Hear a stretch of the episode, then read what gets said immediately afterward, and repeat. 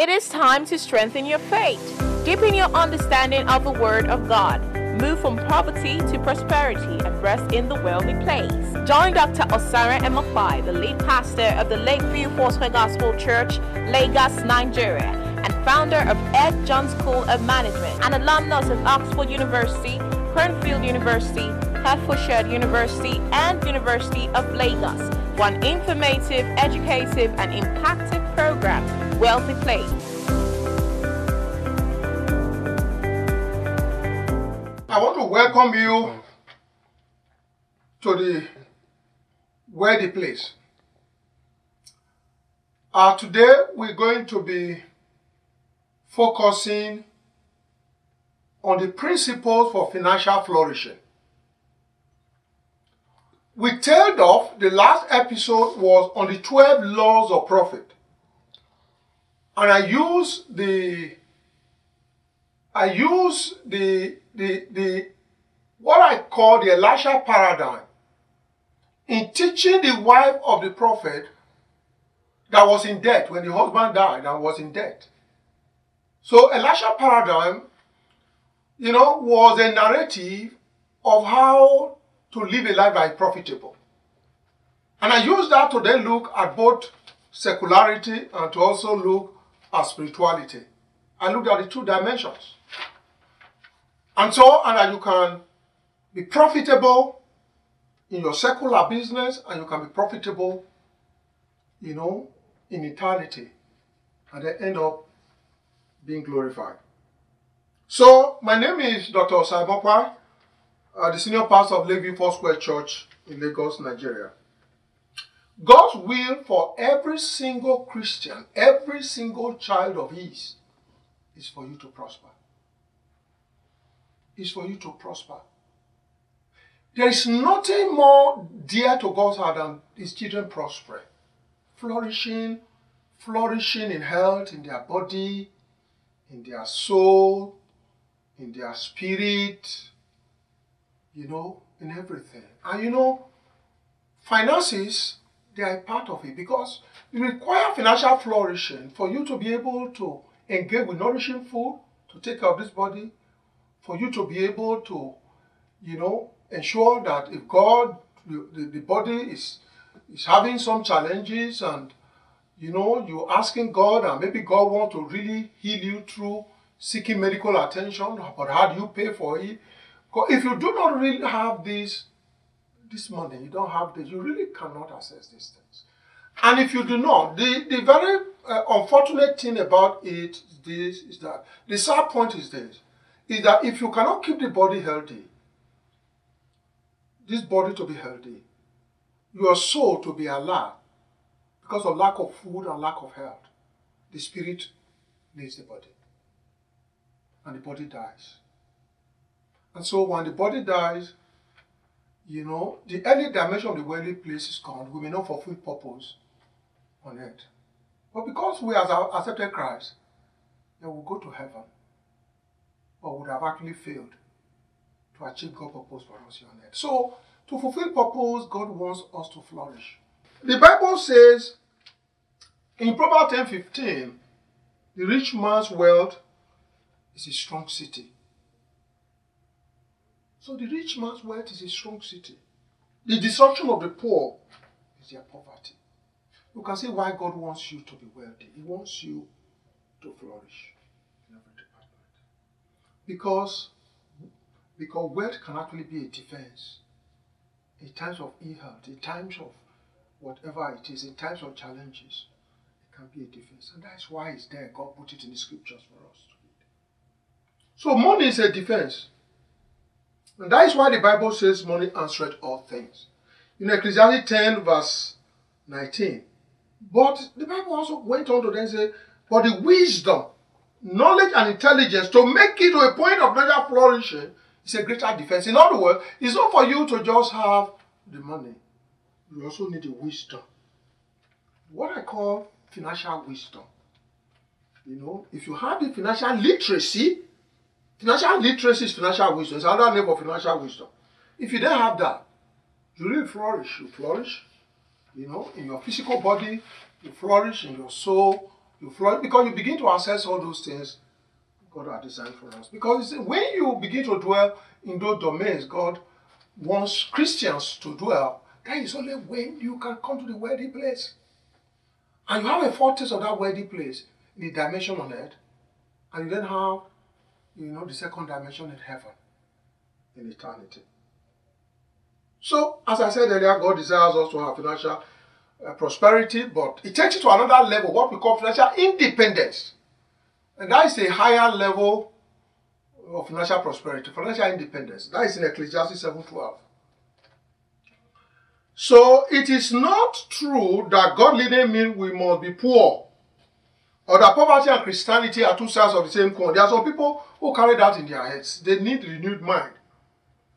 The parable of the talent and several other parables that are presented in the Bible were all to actually indicate that God desires prosperity for his own children. In fact, your prosperity cannot be complete without financial freedom. You can't, you can't, it can't be complete without financial freedom. So we are going to be required to account to God for what we did with the talents he deposited in us. Because if we if we wasted the talents and at the end we remain in poverty, that's how the talent God gave unto us, we will account to God for it. So you, you don't have to waste it, brothers and sisters. You will account. So the book of Proverbs, you know, the Bible says, two things have I required. Proverbs 37 to 9. It said, two things are required of thee. Deny me not before I die. Remove far from me vanity and lies. So a life of holiness. Give me neither poverty nor riches. Feed me with food convenient for me, lest I be full and deny thee. Say, Who is the Lord? Lest I be poor and steal and take the name of God in vain. So you see, quite a lot of people who steal, it's not because they really want to steal, but hunger can make them to steal. You know, and um, poverty can make them to steal. And that is why he then said, Look, take poverty away. And when he spoke about don't give me riches, it's not the riches here is riches that takes your mind away from God. That's the riches talking about. It's not the riches that allow your mind to still sit in God. And God look at your capacity to handle riches before He gives you. Because there's people He gives who then get riches because they don't have the capacity to handle, they run away from God. And at the end of the day, they will have had a wasted life. So, what scripture is saying is that prosperity should be a function of our capacity or ability. Those who can manage much wealth should have manage. Those who cannot manage much wealth should have less, so that at the end of the day they don't have wealth here on earth and they miss heaven, which is the ultimate place. You see, laziness, frivolous, uh, frivolous expenditure, vanity, lies about giving up in life. All these are tendencies, you know, towards poverty. And poverty, a cause and effect relationship with things. Now, in Deuteronomy 8:18, what did the Lord tell us? He said, But thou shalt remain better than Lord thy God, for he is he that giveth thee power to get wealth. So, so to every child of God, God is giving power to us. What is that power? Is that with wisdom. And wisdom, a part of that wisdom, is what I call financial literacy. That is the law of financial independence. You have that wisdom. You have that wisdom, that's why the Bible says wisdom is the principal thing. So that is power. God is not going to throw manna that He was throwing when you know the children of God was in the wilderness. No, no, no, no, no, no. He now gives you wisdom. He gives you, He gives you enablement. He gives you capacity as we cooperate with Him. So that's when we exercise this capacity and wisdom, the wealth comes. But see, we must not forget that we didn't get it out of our own power, we got out of the wisdom. Now, now to follow these laws, you know, the laws of financial flourishing, there's a time to sow. You know, if you go to Ecclesiastes 3, verses 1 to 2, it talks about there's a time to sow and a time to reap. You see, you can't be waiting to reap when you have not sowed. And I, I think I shared the story about you know, me having to work in companies, and my wife and I decided that we're going to set up a school, you know, to be able to flourish financially. And so I was getting money from my work and I was putting it there, and my wife was the headmistress and the, you know, that school. Giving us gave us wisdom. And it gave us an area where we also gifted because my wife went to a teacher training school. So she's a teacher. And so mine also have, you know, a calling to teach as well. So we then went into an area where God called us to. And that was just where, you know, and then we then sold in there. As we're flourishing there, we're able to get from there to sow into another in communications. As we're sowing, we got something from there to sow into security. So you just find that, you know, so the principles must be observed. God never works outside his own principles. He works with his own principles. So, so that is the amount that we are able to resow um, so depend on how much of harvest you can get from whatever you sow. So if you've not really sowed much, you're not likely to get great harvest. So from the harvest, you then take a part and resow. So the difference between the poor and the rich is the biblical truth that has to do with sowing and reaping. So if you see two Christians, you know, and they are really very fervent, strong, and one is prospering financially, the other one is not. It's not because God hates the other one. It's that the other person is just not working in the principles that God has given for financial flourishing of sowing and reaping. So that's just it. And maybe just a one-sided, oh, I just go to church, I'm an SU, I come back home, I just go, I just come. So even business is seen as unholy. Whereas God, God Himself actually gives business, give, you know, the people who are called, you know, to the marketplace and in that marketplace, resources are there to flourish and even helps the work of the ministry. You know, Paul actually dwelt in those. He was bold in the temple ministry and was the marketplace. And resources were flowing in between. You know. So I've told us what financial intelligence is. Uh, financial intelligence is the foundation for financial prosperity. So if you do not have financial intelligence, you cannot financially prosper. The way spiritual intelligence you know, spiritual intelligence is responsible for spiritual prosperity. Spiritual intelligence, you know, is actually um, it's actually anchored. Spiritual intelligence is anchored on three main things. You know, number one, uh, spiritual intelligence having a relationship with God. Okay, relationship with God. You know, and then uh, we always dwell in His Word. You know, we walking in faith, and then we live a prayerful life. That's it. You know, of course, on the other side, prayerful is a life of thanksgiving. So then you then have that spiritual intelligence. So we also need physical intelligence, which has to do with our body. You know, the kind of diet we take, the kind of exercise, the kind of environment we live in. So you find that to prosper in the soul, body, and spirit, there's intelligence for each of these domains. There is learning, wisdom for each of these domains. So if you just have wisdom for spiritual flourishing and you choose to disregard the wisdom for physical, and financial prosperity, then you, you can prosper spiritually, go to heaven, but you live on this on this part of eternity in poverty. Know, children of Issachar, what I know about children of Issachar, you know, they said they were people who knew the man of God for the times. This is intelligence. It's what Bible refers to as wisdom. You know, Colossians 1 16, you know, financial intelligence is therefore financial wisdom. If you have it and apply it to your life, you will have financial flourishing. So there are two parts to it. Acquiring this intelligence and the other part is utilizing it. Because there are so many people they acquire it. They spend money, they do everything. They acquire it, but do they really do they use it? Do they apply it to their lives? You know, do they apply it to their lives? Now, so the first principle, mindset change. Mindset change. People believe, there are people who believe in paid employment. He said, when I'm in paid employment, my life is secured. That is a false paradigm. 90% of people who the United Kingdom cannot issue check for anyone after they are retired. 90%. So they were working hard throughout their life, working so hard. After retirement, they can't even issue check. Only about 10% can issue. So it does show that that I'm in employment, it doesn't actually secure my future financial prosperity. So I need to go a little beyond that. A mindset change that requires not just working for money, but me being able to deploy savings, you know, into investment for money to start working for me. It's a major, major paradigm shift. Okay, so I want to leave that and then move on to the number two. The number two paradigm that we need as Christians, we need to destroy is that all rich people are crooks.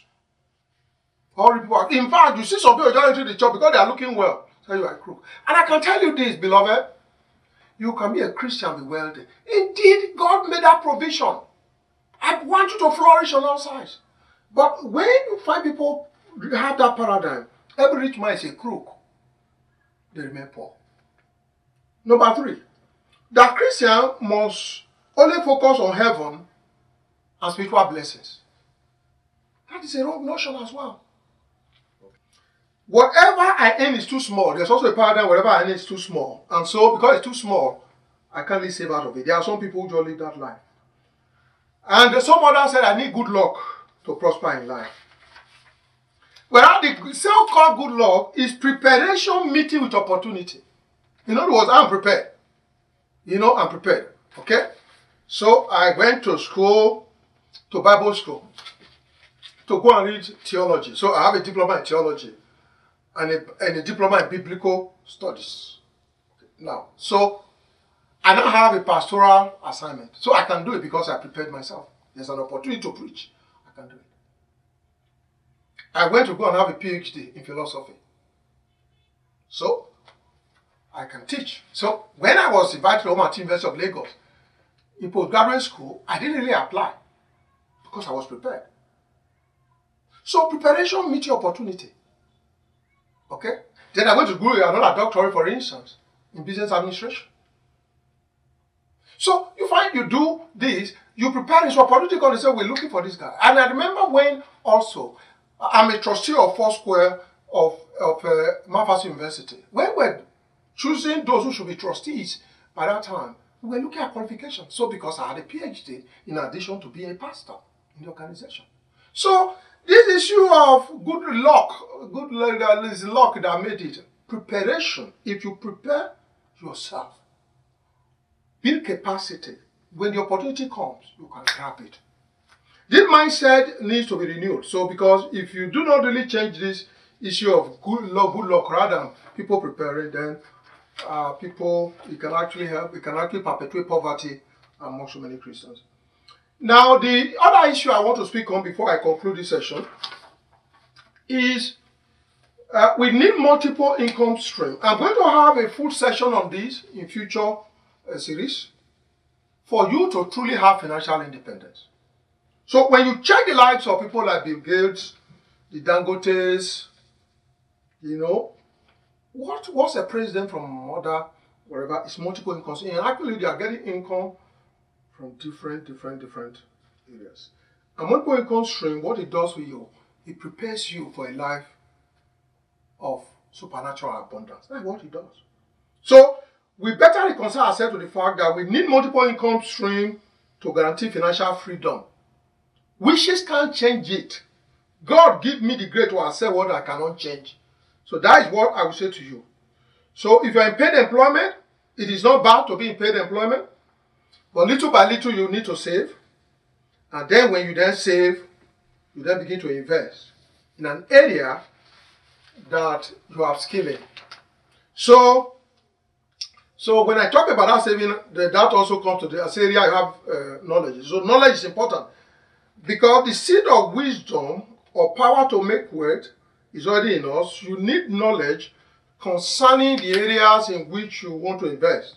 So until that arrangement is properly understood, the workman being a Christian or whatever it is or whatever age uh, will never really be able to prosper okay, in the way that show financial prosperity.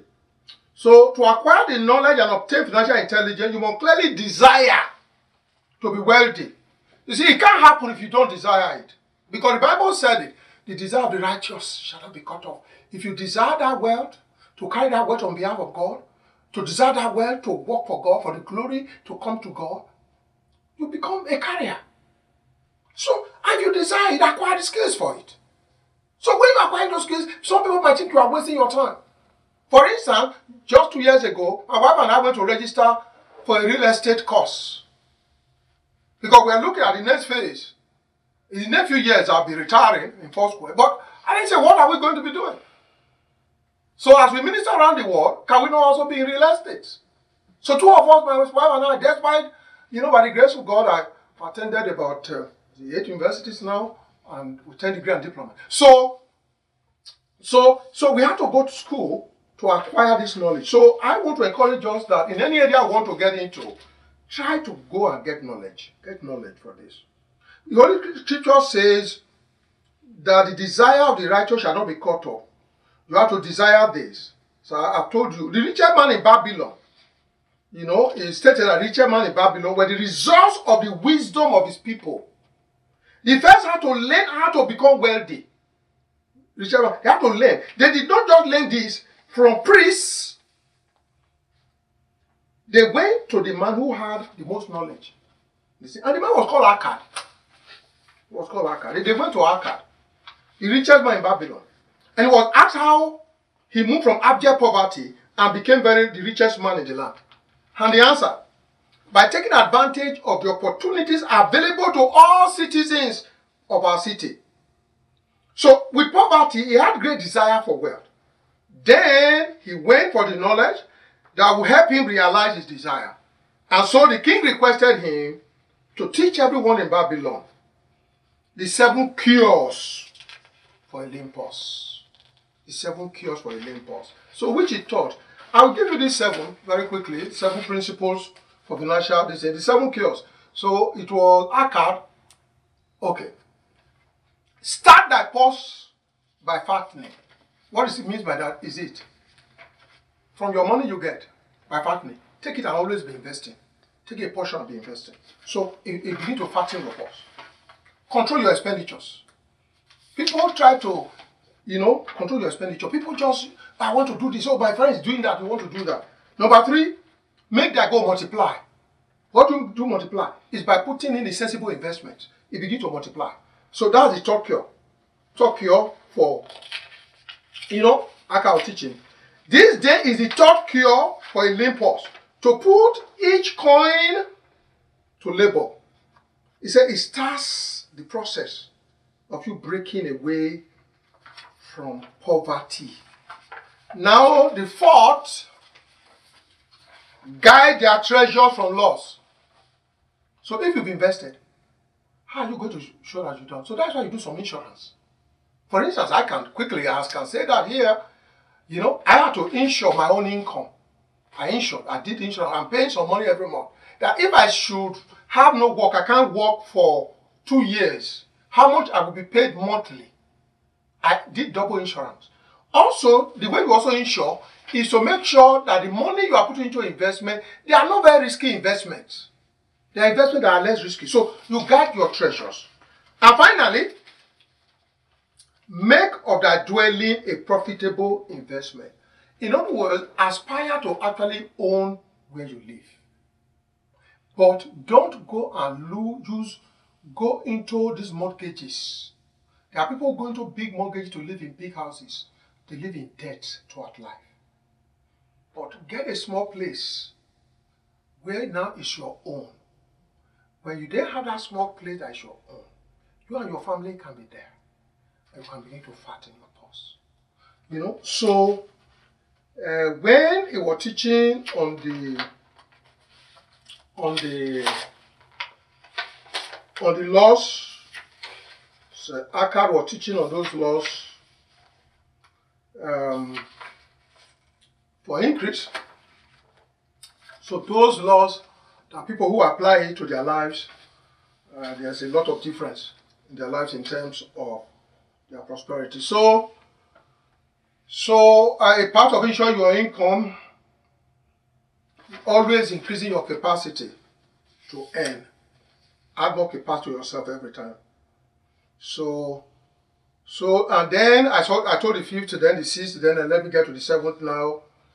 You must take care of your family because if you don't take care of your family, uh, and um, what then happens is a time will then come that uh, uh, that could be a drawback. And finally, the seventh law, the seventh law for is that the, but the seventh and the last remedy for a lean purse is to cultivate their own power to study and become wiser to become more skillful, to act as to respect thyself, thereby that thou shalt acquire confidence in thyself to achieve thy carefully considered desires. So those are the seven cures for a lame. And uh, you go to Isaiah 38 1, it will begin to actually show you, you know, the scriptural foundation for this that was then taught about how to begin to multiply wealth, how to begin to, you know, prosper in terms of, you know, financial literacy. So thank you so much for for listening, and I will come your way again, and I will then be taking the second part in this series. But meanwhile, if you have questions, if you have contributions, uh, you would see the numbers scrolled on the screen and the email addresses. You can send them to me, and I will try to get back to you. Thank you very much, and God bless you.